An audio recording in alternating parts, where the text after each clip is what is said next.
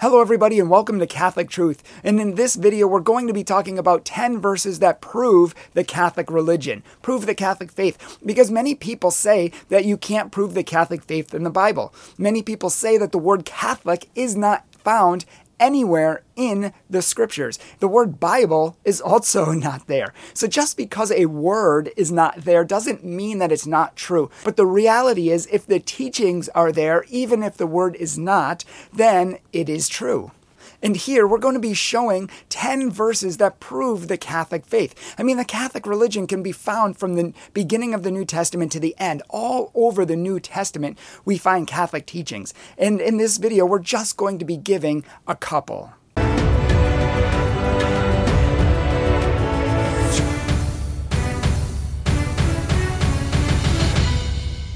The first verse comes from Matthew 28, verses 19 and 20, and it says this Go therefore and make disciples of all nations, baptizing them in the name of the Father and of the Son and of the Holy Spirit, teaching them to observe all things that I have commanded you.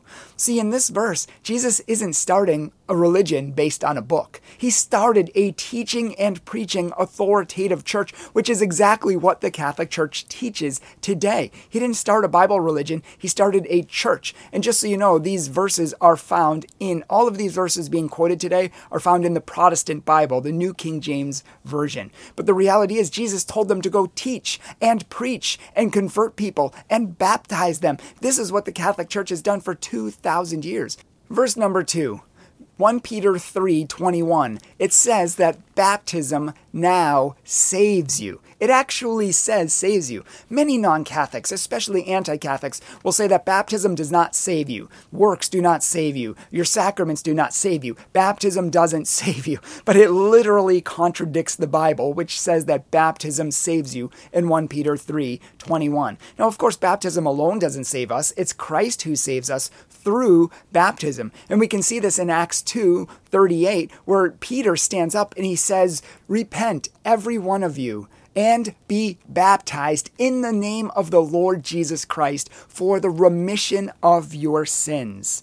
And you shall then receive the gift of the Holy Spirit. This promise is for you and your children. So we see that faith and calling on Christ and baptism go together for the remission of your sins. And this is what 1 Peter uh, 3.21 is talking about. And also Mark 16.16, 16, just to throw in another verse, says, He who believes and is baptized will be saved. See, they go together. And that's always the way it is in Scripture. Faith and baptism. Again, this is what the Catholic Church has believed for 2,000 years. Verse number three, Matthew 18, verses 15 to 18 says, If your brother sins against you, go and tell him your fault between you and him alone.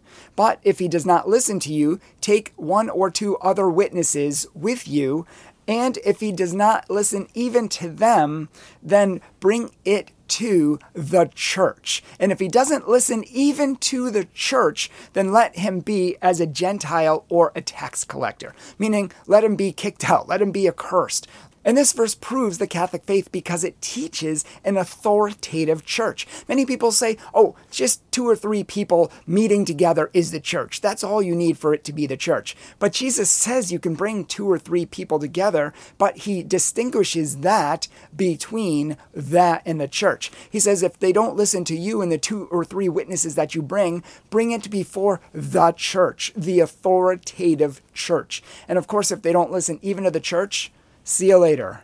So not only does it teach that the church here has authority, but the church is an entity besides a couple of individuals. And this in the verse 18 it actually says what you bind on earth will be bound in heaven. In other words, he's giving the apostles preaching and teaching authority in his name. Again, he didn't start a Bible church, he started a teaching and preaching authoritative church. Nowhere in the New Testament do you find people just sitting around reading a book, trying to interpret it for themselves and trying to figure out what it means. No, what you see is a church with authority from Christ to teach and preach, to correct their brothers and to reprove, like just in this passage, and to make doctrines. This is the teaching and preaching church that Jesus established.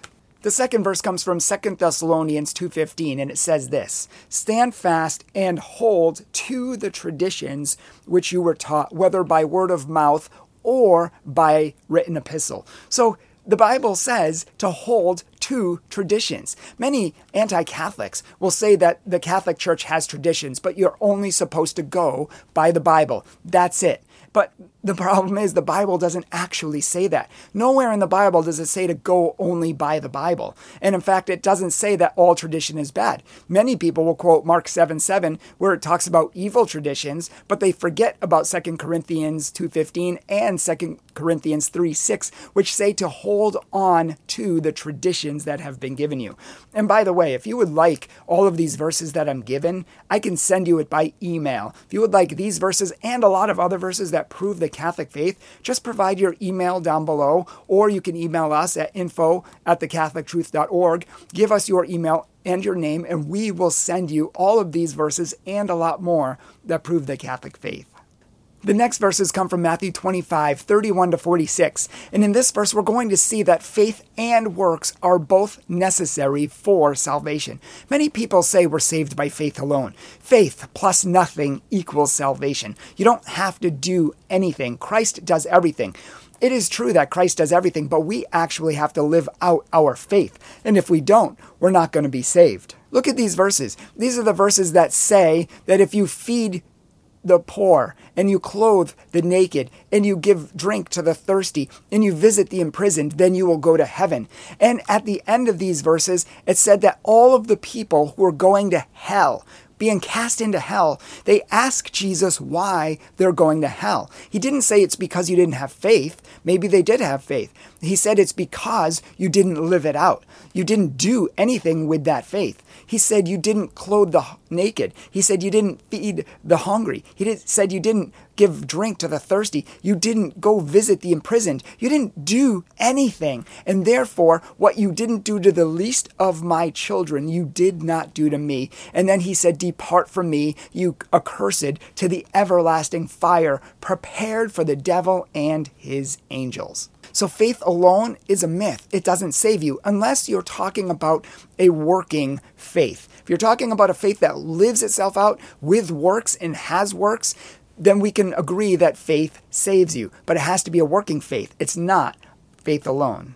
Number six, the next verses that prove the Catholic faith are, come from John 6, verses 51 to 55, but we're just going to talk verses 53 to 55. And they say this Jesus said to them, Most assuredly, I say to you, unless you eat the flesh of the Son of Man and you drink his blood, you have no life within you. Whoever eats my flesh and drinks my blood has eternal life, and I will raise him up on the last day. For my flesh is true food, and my blood is true drink.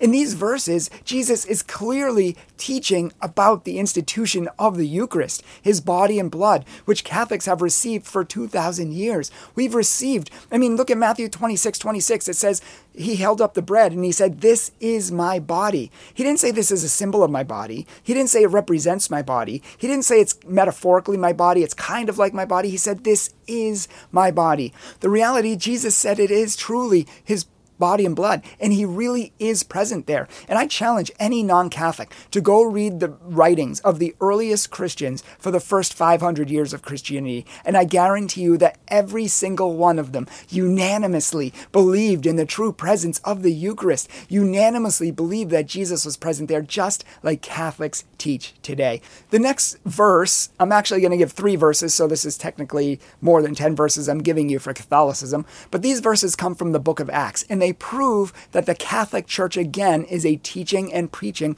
authoritative church that has bishops, that has uh, people who lead the church. It has deacons, and these people have to be ordained. If your church does not have bishops, it does not have pastors, does not have deacons, and they weren't ordained with the laying on of hands, then your church is not the true church. Listen to what these verses say. For it is written in the book of Psalms, Let his dwelling place be desolate, and let no one live in it, and let another take his office. In this first verse, we're seeing apostolic succession, one apostle dies and one is ordained in his place. And in fact, at the end of the chapter, it says that Matthias was chosen to be an apostle. And even Paul, when he was chosen to be an apostle, he also had hands laid upon him so that he could receive the authority that came from Jesus through the apostles. And we see this in Acts chapter 6 when the deacons are ordained. And if you look in verses 2, 3, and 6, you will see this. And in verse 6, it says they laid hands on them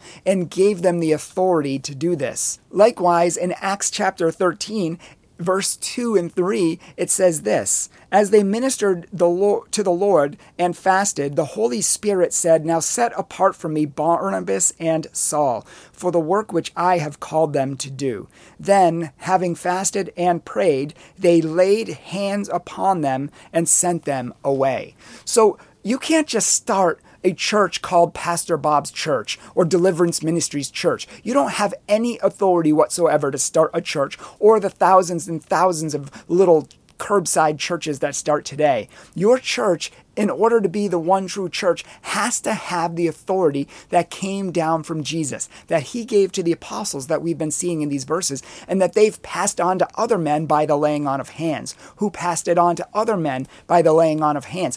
And we can see this tradition down through the ages that the Catholic Church for 2,000 years, their bishops and their priests and their deacons have all had hands laid on them legitimately for 2,000 years. I mean, this is awesome that they've had it for 2,000 2,000 years, and they've passed it on to us today. Many churches don't have the authority from Christ. They don't even have the laying on of hands. They don't even have deacons in their church, so you can't be part of the true church unless it's part of the New Testament Bible that we see here in the Bible, these offices that Christ has established.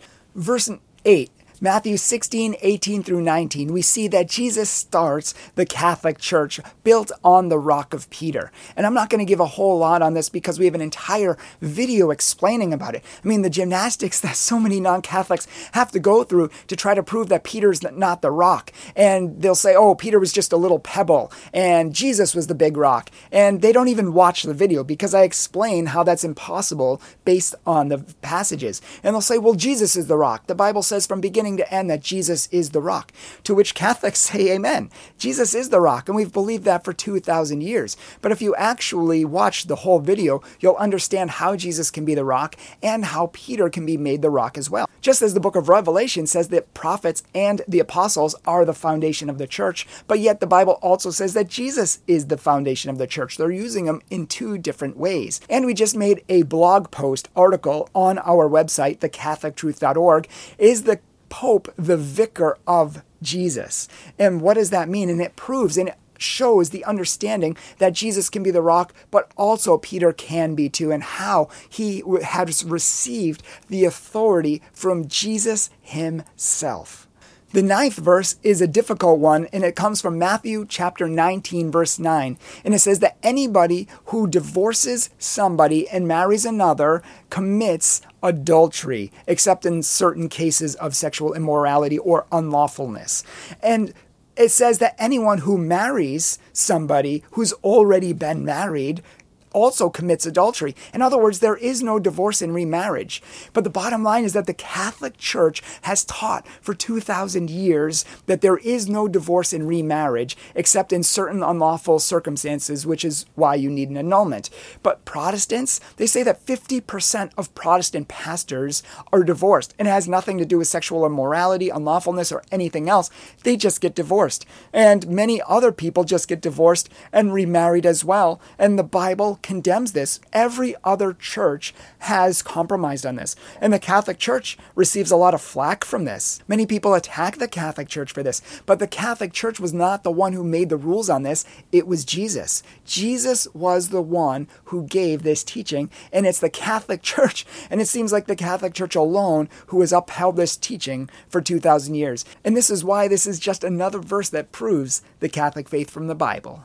Number 10, the final verses come from Matthew chapter 19, verses 11 through 12, and 1 Corinthians 7. verses 7 to 9 and 32 to 34. These verses teach priestly celibacy. Many people say that celibacy is not in the Bible and it's unnatural for priests to remain celibate and you're not allowed to force priests to be celibate. But the reality is the Bible teaches celibacy. And Jesus says in Matthew 19 that this is a noble calling and anybody who can do it should do it. In 1 Corinthians chapter 7, Paul advocates celibacy as a higher calling. He actually says that he recommends it because people who are set apart for the Lord are able to serve him better, not be tied down with the worldly things of this life you know, of the stresses and the, the, the difficulties of this life. He recommends setting yourself apart wholly for the Lord. But if you can't, of course, get married or, you know, just do something else. But if you can, he recommends celibacy. And Jesus was celibate